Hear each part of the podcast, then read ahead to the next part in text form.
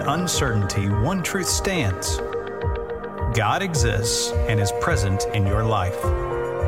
As you trust Him, anxieties fade.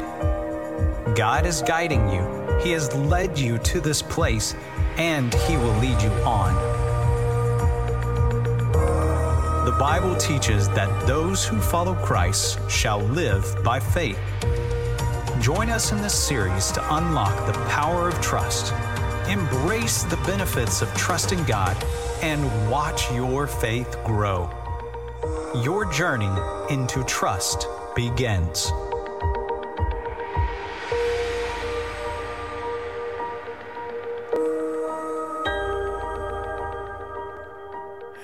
Well, good morning, everybody. Thank you so much for being here. For all of you who are joining us online, we're so grateful that you're here. Some of you have been coming for weeks and months, and we're so grateful.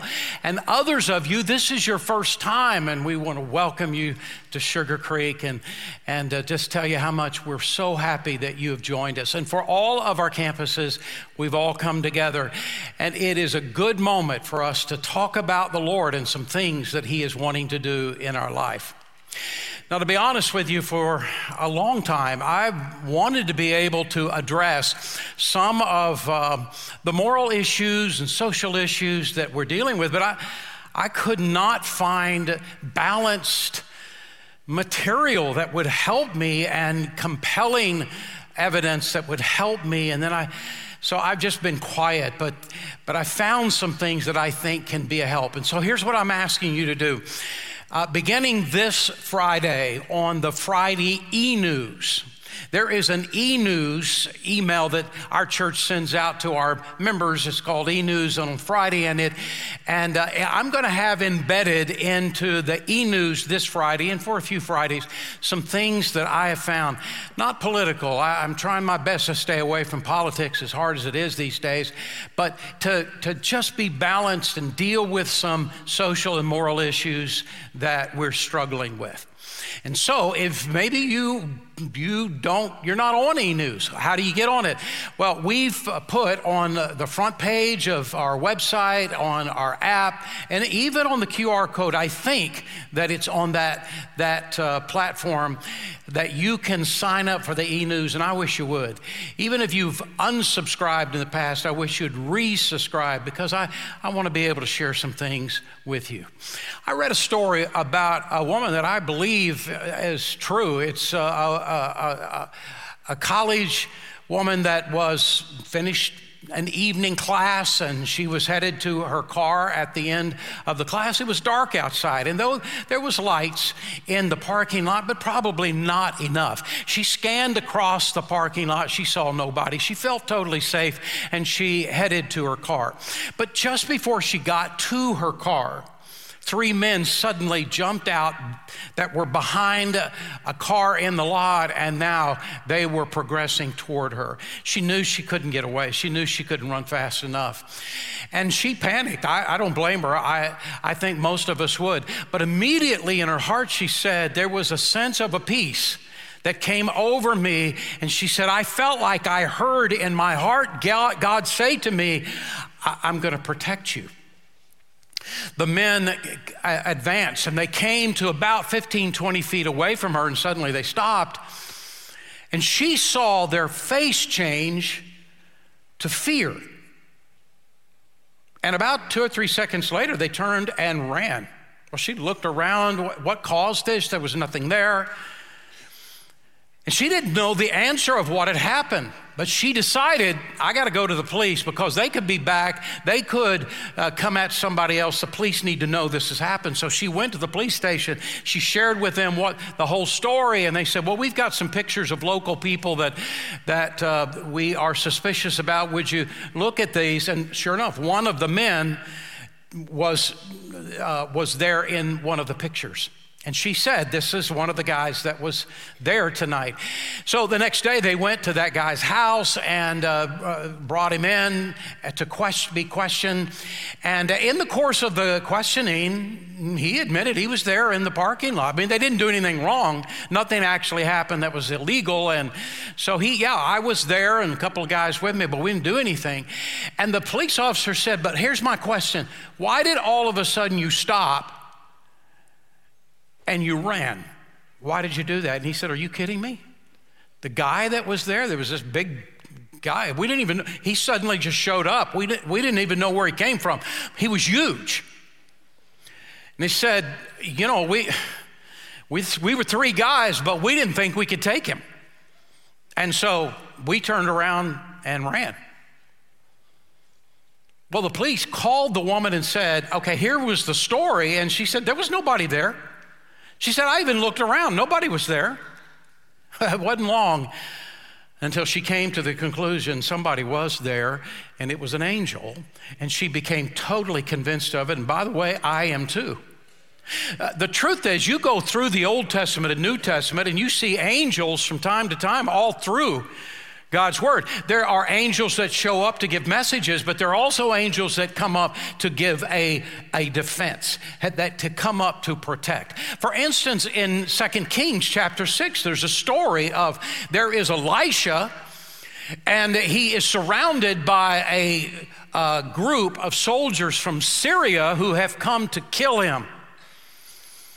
And they've surrounded his house, and there is just Elijah and, or Elisha and his uh, assistant, and the assistant scared to death. He turns to Elisha and said, we're, we're done for. And Elisha just looked to God and said, God, show him what you've already shown me. And suddenly, this assistant looked and he could see angels everywhere. There was no harm that came to Elisha. This happens from time to time throughout Scripture. I totally believe it. I believe when uh, the Bible says in Hebrews that you and I have a guardian angel, I believe that to be true. I believe that God is with us.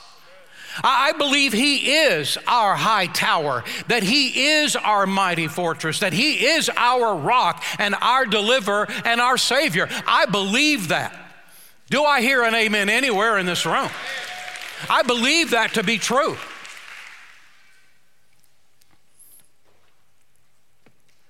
So, why then? So, why then are there times that there's no angels in the parking lot? And that is what I want to talk to you about today. We're in a series entitled Trust Issues, and we all have them. No matter how deep we are in our faith and how much we have grown and matured, there is still more to grow, and we still have issues, all of us. In one way or another, we still have trust issues, and we live real life, and that's what the series is about how to learn how to trust God in real life. And when the series began, we started with the whole idea of God being the creator and made the case that the evidence for the creation for intelligent design is greater than the evidence that is presented for evolution. Science, uh, uh, the, the, the, intelligent design has just not done a good job. Creationists have not done a good job of explaining where we are scientifically. And so the message was showing that. The truth is this that Darwinian evolution has been waning for a couple of decades now. And why? Because Darwin himself made a list of things and said, if these things end up being true, my theory is not right. Well, every single one of them turned out to be true. And now, the advanced information we have about DNA and the depth of it that continues to grow, it's just not possible that Darwinian evolution can be the explanation. There isn't time to explain what is present in that DNA. And that's why, I mean, I, am here, I've been reading these stories now for a couple of decades. Why there is a growing dissatisfaction with Darwinian evolution in science and a seeking of something else, because heavens knows we don't need there to be a God. So trying to find some other explanation. You never find, you never hear that in school, but in science, this is a real issue. Then in the second message, we, as our God is our creator, this God has invited us to know Him and to have a relationship with Him and learn how to trust Him. And we learned what faith is. Faith is actually believing a promise that God has told us and acting on that promise. Pastor Juan Carlos the next week explained to us that faith, trust is layered. We, we began to learn how to trust God in the little things in our life, and it begins to grow and grow so that one day we can face the giant. But we can't do it immediately. We, we have to learn how to trust God in the small things before we'll trust Him in the big ones. And Pastor Xavier uh, taught us that even in faith, there's doubt. Lord, I believe, but help my unbelief. And he, he helped us to see that this time of doubt that we experience is, is not a roadblock intended to stop us, it's intended to be hurdled and to increase our faith. We got to keep showing up. The truth is, every objection that you encounter to, to Christ, to Christianity, to the Bible has a compelling and true answer. You just got to know where to look. Pastor Tim explained to us every time we reach out in faith to trust God, there's going to be people that stand against us. There's going to be people that oppose us. They're going to mock and laugh at us, and they're going to stand, even maybe members of our family. We've got to know that when we trust God, there's going to be opposition. We can't be surprised by that. Now, this morning, I want to bring to an end this whole trust issue series with the idea of what is mature faith? What is the faith that God is wanting us to have? And I want to talk to you about that today. Uh, the whole series has been based on one key verse. It's Romans chapter 1 and verse 17, and it simply says this and the just, and that means those who know Christ as Savior, who have accepted Jesus as their Lord, the just shall live by faith. God is intending you and I to live by faith. So, what is this faith? We've seen biblical trust is not presumption. You can't just make up something and say, well, okay, now I'm going to trust that. Now God's obligated to give it to me. No, faith is not presumption. It's not walking on thin ice. It's not going out on a limb. It's not doing something crazy. Trust is not wishful thinking. It's not positive thinking. Faith is trusting in a promise that God has given to us in His Word and acting on that promise. And when we do, our faith guarantees we will get what God has promised us. That's not a guarantee that comes from me, it's a guarantee that comes from Hebrews chapter 11, verses 1 to 6. But it doesn't guarantee when or how. God will give to us what he has promised. And that is the issue that I want to address today. I want to address it in a passage of scripture that is found in Hebrews chapter 11 as well. And it's found in verses 32 to 40 because this is a pretty powerful in our face passage of scripture. So look at what it says Hebrews 11, verse 32. And what more shall I say? I don't have time to tell about Gideon and Barak and Samson and Jephthah and David, Samuel and the prophets, who through faith conquered kingdoms, administrated justice, and gained what was promised who shut the mouths of lions and quenched the fury of the flames and escaped the edge of the sword, whose weakness was turned to strength, and who became powerful in battle and routed foreign armies. Women received back their dead that were raised to life again. Look, if this is the end result of faith, sign me up. Because in every one of these illustrations he gives, the Calvary comes over the hill. There's a miracle every time. God comes to the rescue every single time. And if that's what it is, I, I, want a part of that. But it's not where the passage ends. Keep going in verse 35. Others were tortured and refused to be released. Now, stop for a moment. Wait a minute. They could have been released and they refused. They could have been released if they would have denied Christ. If they would have said, I will not serve Jehovah God, they would have been released. But they refused to be released so that they might gain a better resurrection. Some faced jeers and flogging, while still others were chained and put into prison. They were stoned, they were sawed in two, they were put to death by the sword. They went about in sheepskins and goatskins, destitute, persecuted, and mistreated. The world was not worthy of them. They wandered in deserts and mountains and in caves and holes in the ground. They were all commended for their faith, yet none of them received what had been promised. God had planned something better for us, so that only together with us would they be made perfect. Did you just hear this last part of this? They weren't supernaturally healed.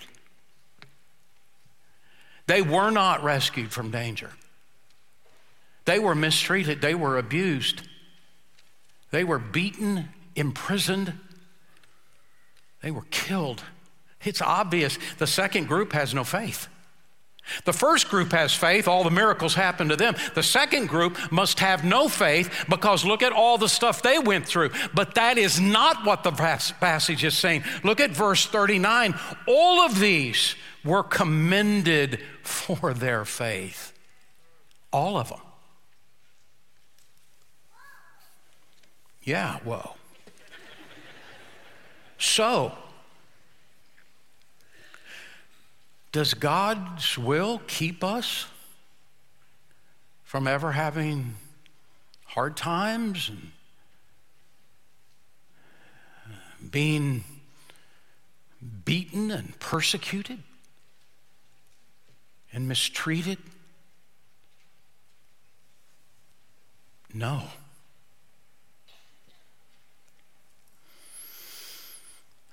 Does it mean that there will always be an angel in the parking lot? No. Some escaped by faith because God was with them. Some endured by faith because the same God was with them. but all were viewed the same way by God, people of mature faith. You don't have to believe me, it's in the passage. So, what in the world is mature faith? Well, first of all, mature faith believes that God can. If God doesn't, it's not because he can't. God can because he has. He has healed the sick. By the way, I have seen two people supernaturally healed. I've heard of many others. He has raised the dead. He has rescued from the lion's den. He has fed the hungry. He has provided for the, for the money. He has corrected injustice. He has performed the miracles. God can because He has. He has in the past, but the same God now is the God that was in the Bible. There's a song about that. I love that song. He's the same God now. The same God that raised the dead, the same God that delivered Daniel from the lion's den, the same God that has healed the leper is the same God now. He's the same God. I love that song.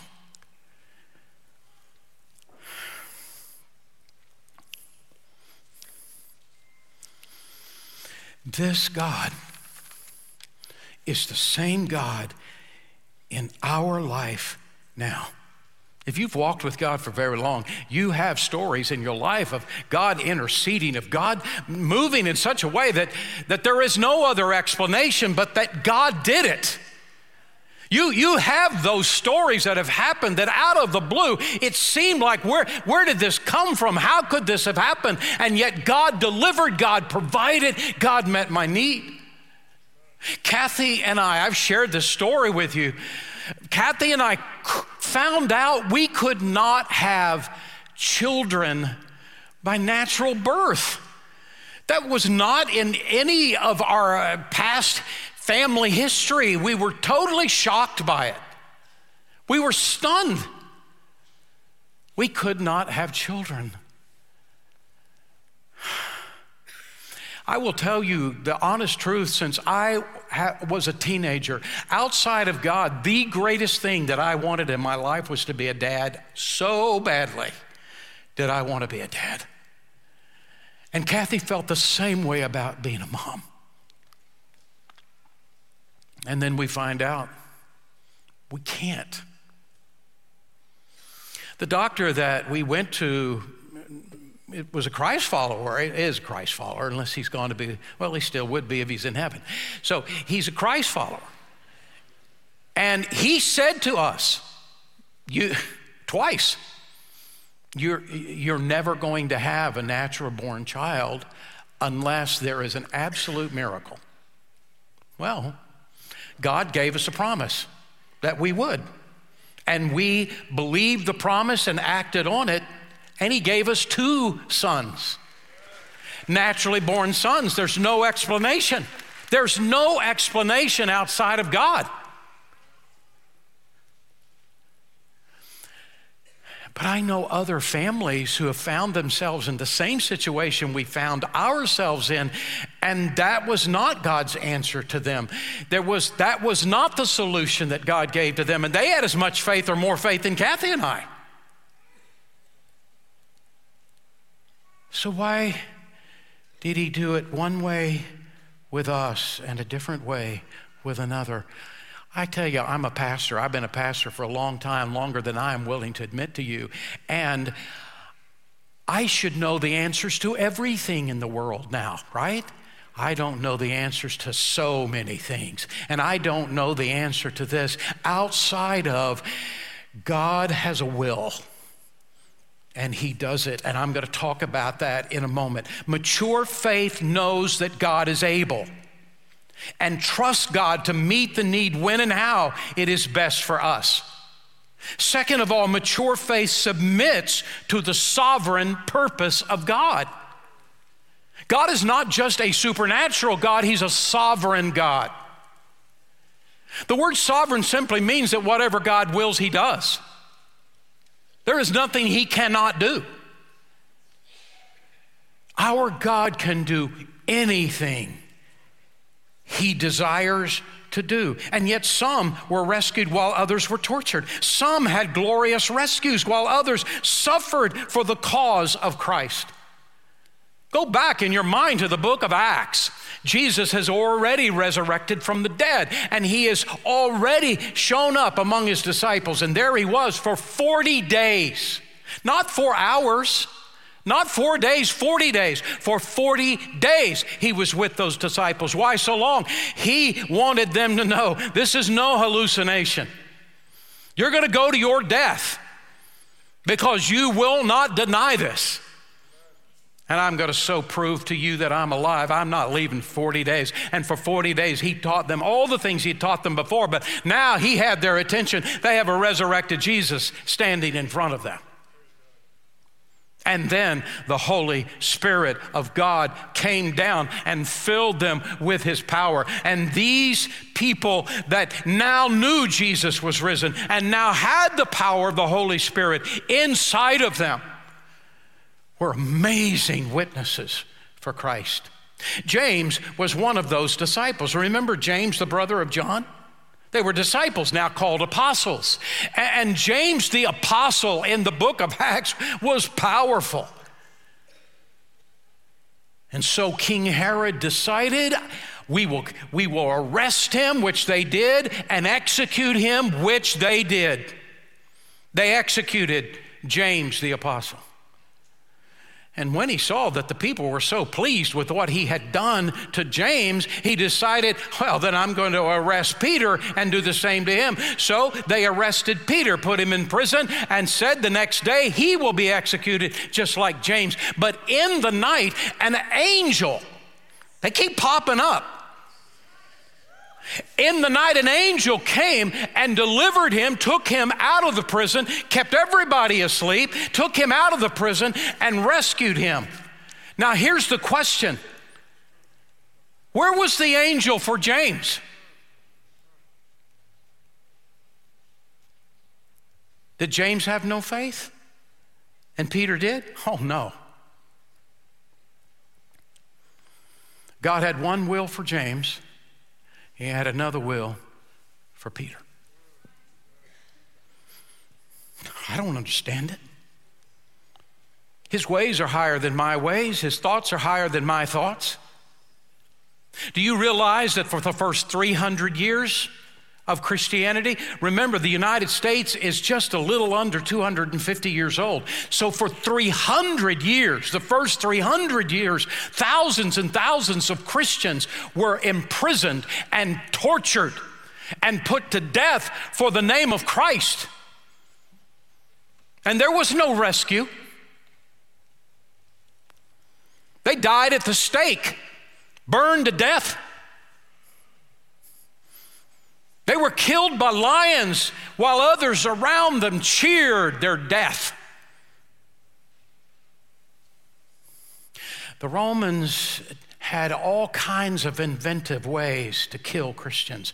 And one of them is that they would take a wild animal that they would kill and then skin him, and then they would put that old stinky, smelly skin and tie it around that Christian so he can't get it off. And then they would say, Run, and he would run, and two minutes later they would release the dogs, and the dogs would track him down and eat him alive. And every single one of these guys could have avoided, these men and women could have avoided if they would have just denied Christ. That was all that was asked. And yet they refused. And did you know that today there are more Christians in prison today because of Jesus and being killed today than in the first 300 years of Christianity. Did you know that? In China, in North Korea, in Iran, in other Muslim countries, in some African countries, in some Asian, other Asian countries, in part of India, it's illegal to be a Christian. And Christian pastors are tracked down and beaten up, and churches are burned down.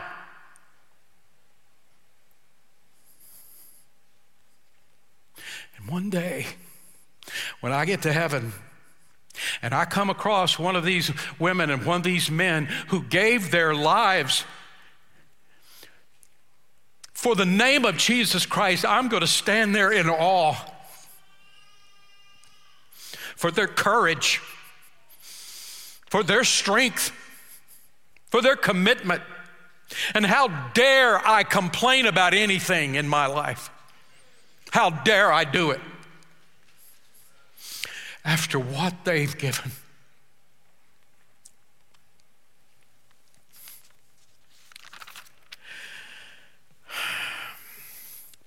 Why does God rescue some and not all? He actually rescues all. You see, James, the very second his body died, he was still fully alive.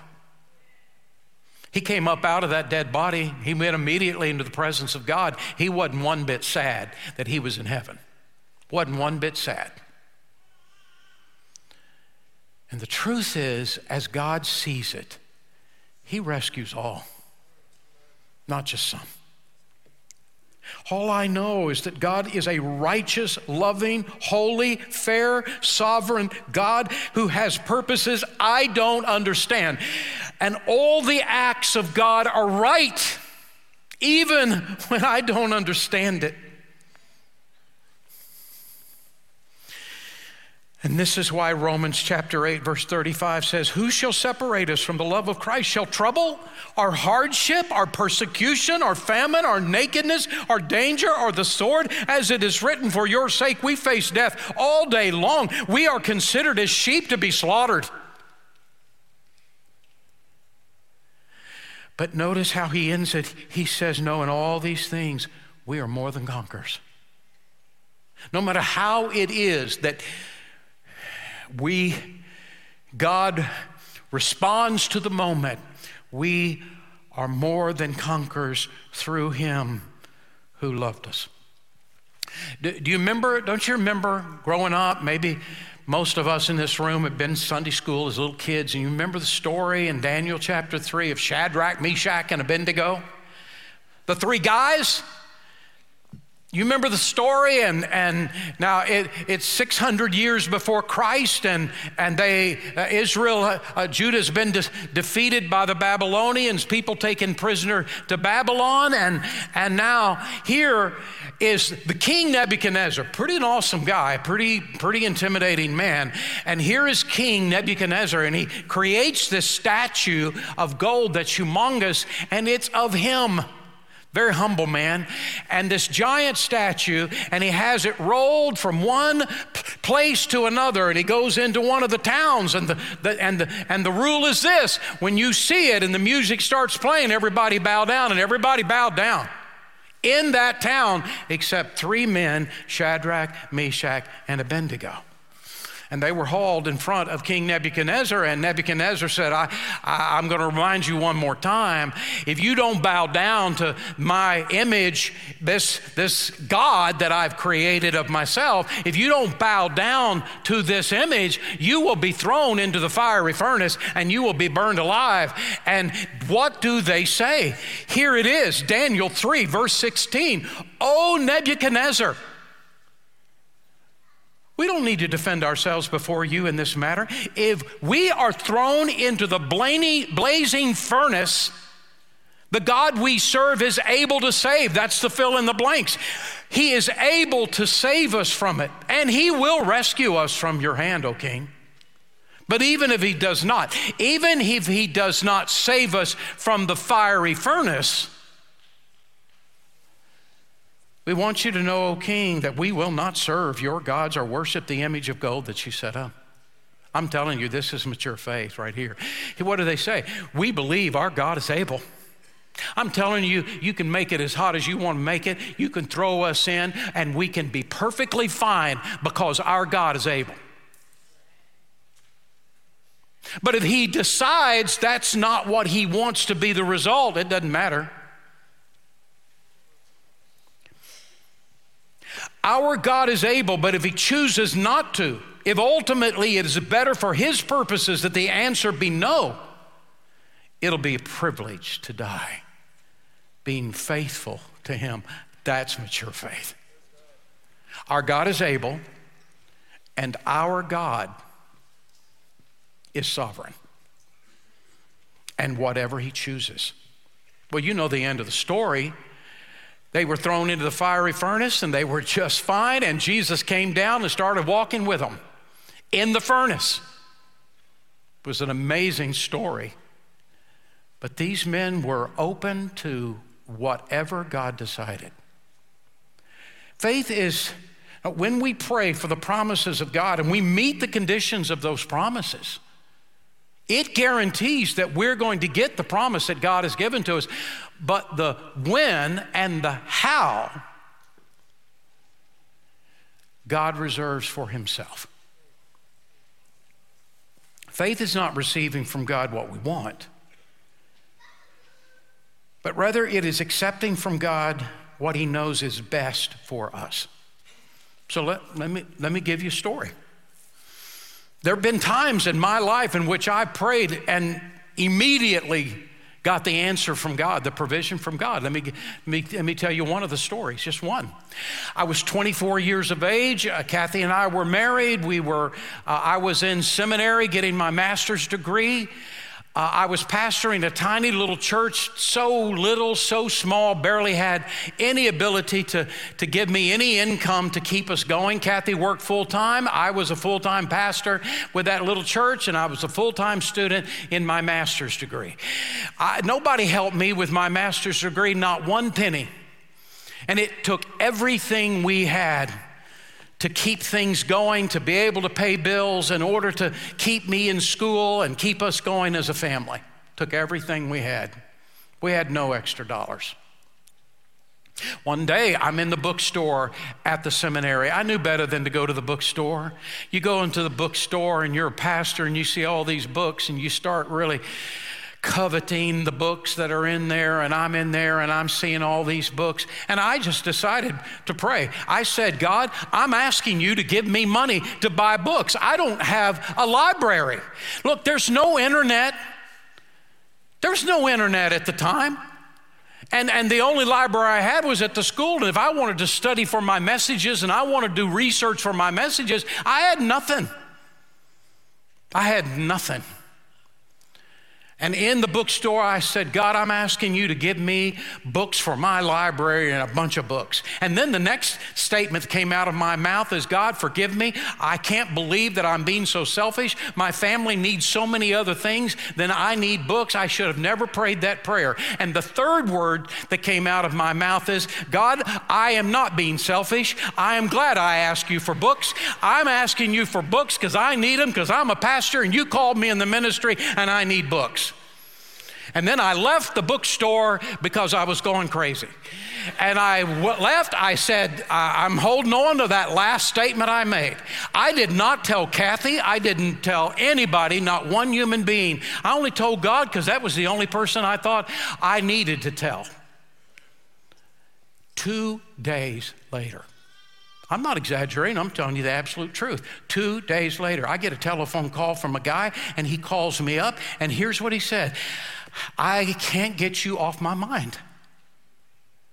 And God is just pressing me that I am to give you money for books for your library. I am not exaggerating, I'm telling you the straight up story. And I said, I, I'm, I'm amazed. So, what are we talking about? And he gave me a number that sounded to me at that moment like $1 million. It wasn't a million, but it felt like a million. I could not believe my ears. I said, You got to be kidding me. And he said, Oh, I'm not kidding you. Here's what I want you to do you go and talk to all your professors, find out what should be the core of a pastor's library. And you make a list, go find out the cost of the books, make a list. You bring the list to me, and it comes up to this number, and I'll write you a check. And I'm telling you, it was Christmas every day. I was walking into the bookstore like I had money. I walked into the bookstore like I was something else. And I wanted to tell other people and brag about it, but I was afraid God would take it away from me if I did. So I just kept my mouth shut. And I got I got the list and I got I took it to the guy and he wrote me a check for double the amount. And here's what he said. He said, I got a feeling that you left off books because you ran out of money. And I want to make sure you get all the books you need for the, the foundation of your library. And that man altered the trajectory of my ministry. He gave me the foundation that has been the foundation of my library ever since. And one man did that. And there have been other things I prayed for, and I prayed and prayed, and the years go by, and the decade goes by, and it finally comes, but in a different way than I prayed. And I like the first better than the second. But God has a reason. Mature faith bows in honor of the sovereign purposes of God. Job says in Job 13, 15, though God slay me, yet will I trust him. Wow. Habakkuk 3 17 and 18. Though the fig tree does not bud, and there are no grapes on the vines, and though the olive crop fails, and the fields produce no food, though there are no sheep in the pen and no cattle in the stalls. And none of that means anything to us. So let's put it in our language God, though I lose my job, and I lose everything I own, and I have nothing left. Now that translates. Yet will I rejoice in the Lord. I will be joyful in God, my Savior. Mature faith trusts God's promises to be fulfilled God's ways. So look at what he says. I got to hurry because I'm way over. Hebrews 11:39. These were all commended for their faith, yet none of them received what had been promised. What does that mean? They were all praying for the coming of the Messiah, but God said, "No, I won't bring the Messiah in your lifetime." Why? Because God had planned something better for us so that only together with us would they be made perfect. God had a particular timing in mind for the coming of his Messiah so that that word of Christ could be spread all over the world, and the timing was perfect. God gives us promises and He accomplishes those promises in His way and His timing that He knows is best because He sees that we, what we cannot see. God knows that struggle makes us stronger. And I hate this reality, but it's true. It's amazing that trees are so much like people. I'm amazed by the stories that come from about trees. Did you know that if a tree gets root outside of a forest and it's out there by itself and it gets full sun and it doesn't have to compete for the water in, in the rainwater, it grows faster and taller. But the wood is softer and more susceptible to disease, and the roots are more shallow. And all it takes is a storm, and it knocks it over and kills it. But the tree that is rooted inside a forest and there's other trees and it has to compete for the sun and because it's got all this shade around it and only gets sun when it's directly over uh, above and, and it has to compete for the water, it grows slower. It's harder. But it finally gets there and its wood is stronger. It's more dense and its roots are deeper. And it's hard to kill that tree. It needs struggle to be stronger. And God knows that if He eliminates all of our challenges and difficulties, we will weaken and fail. He knows for us to be strong, we need hard times.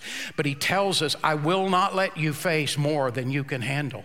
Mature faith trusts God to fulfill His promises in us in ways that are best for us, that help us to grow. And so, the end result of all these trust issues is to come to this great thing that God is trying to build inside of us. He wants us to trust Him.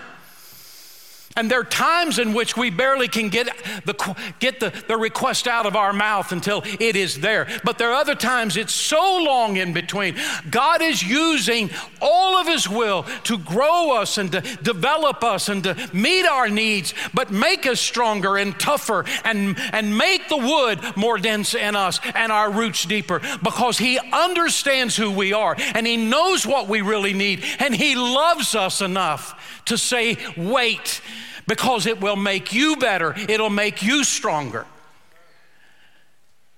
God has a will. God can, He is sovereign, He loves you.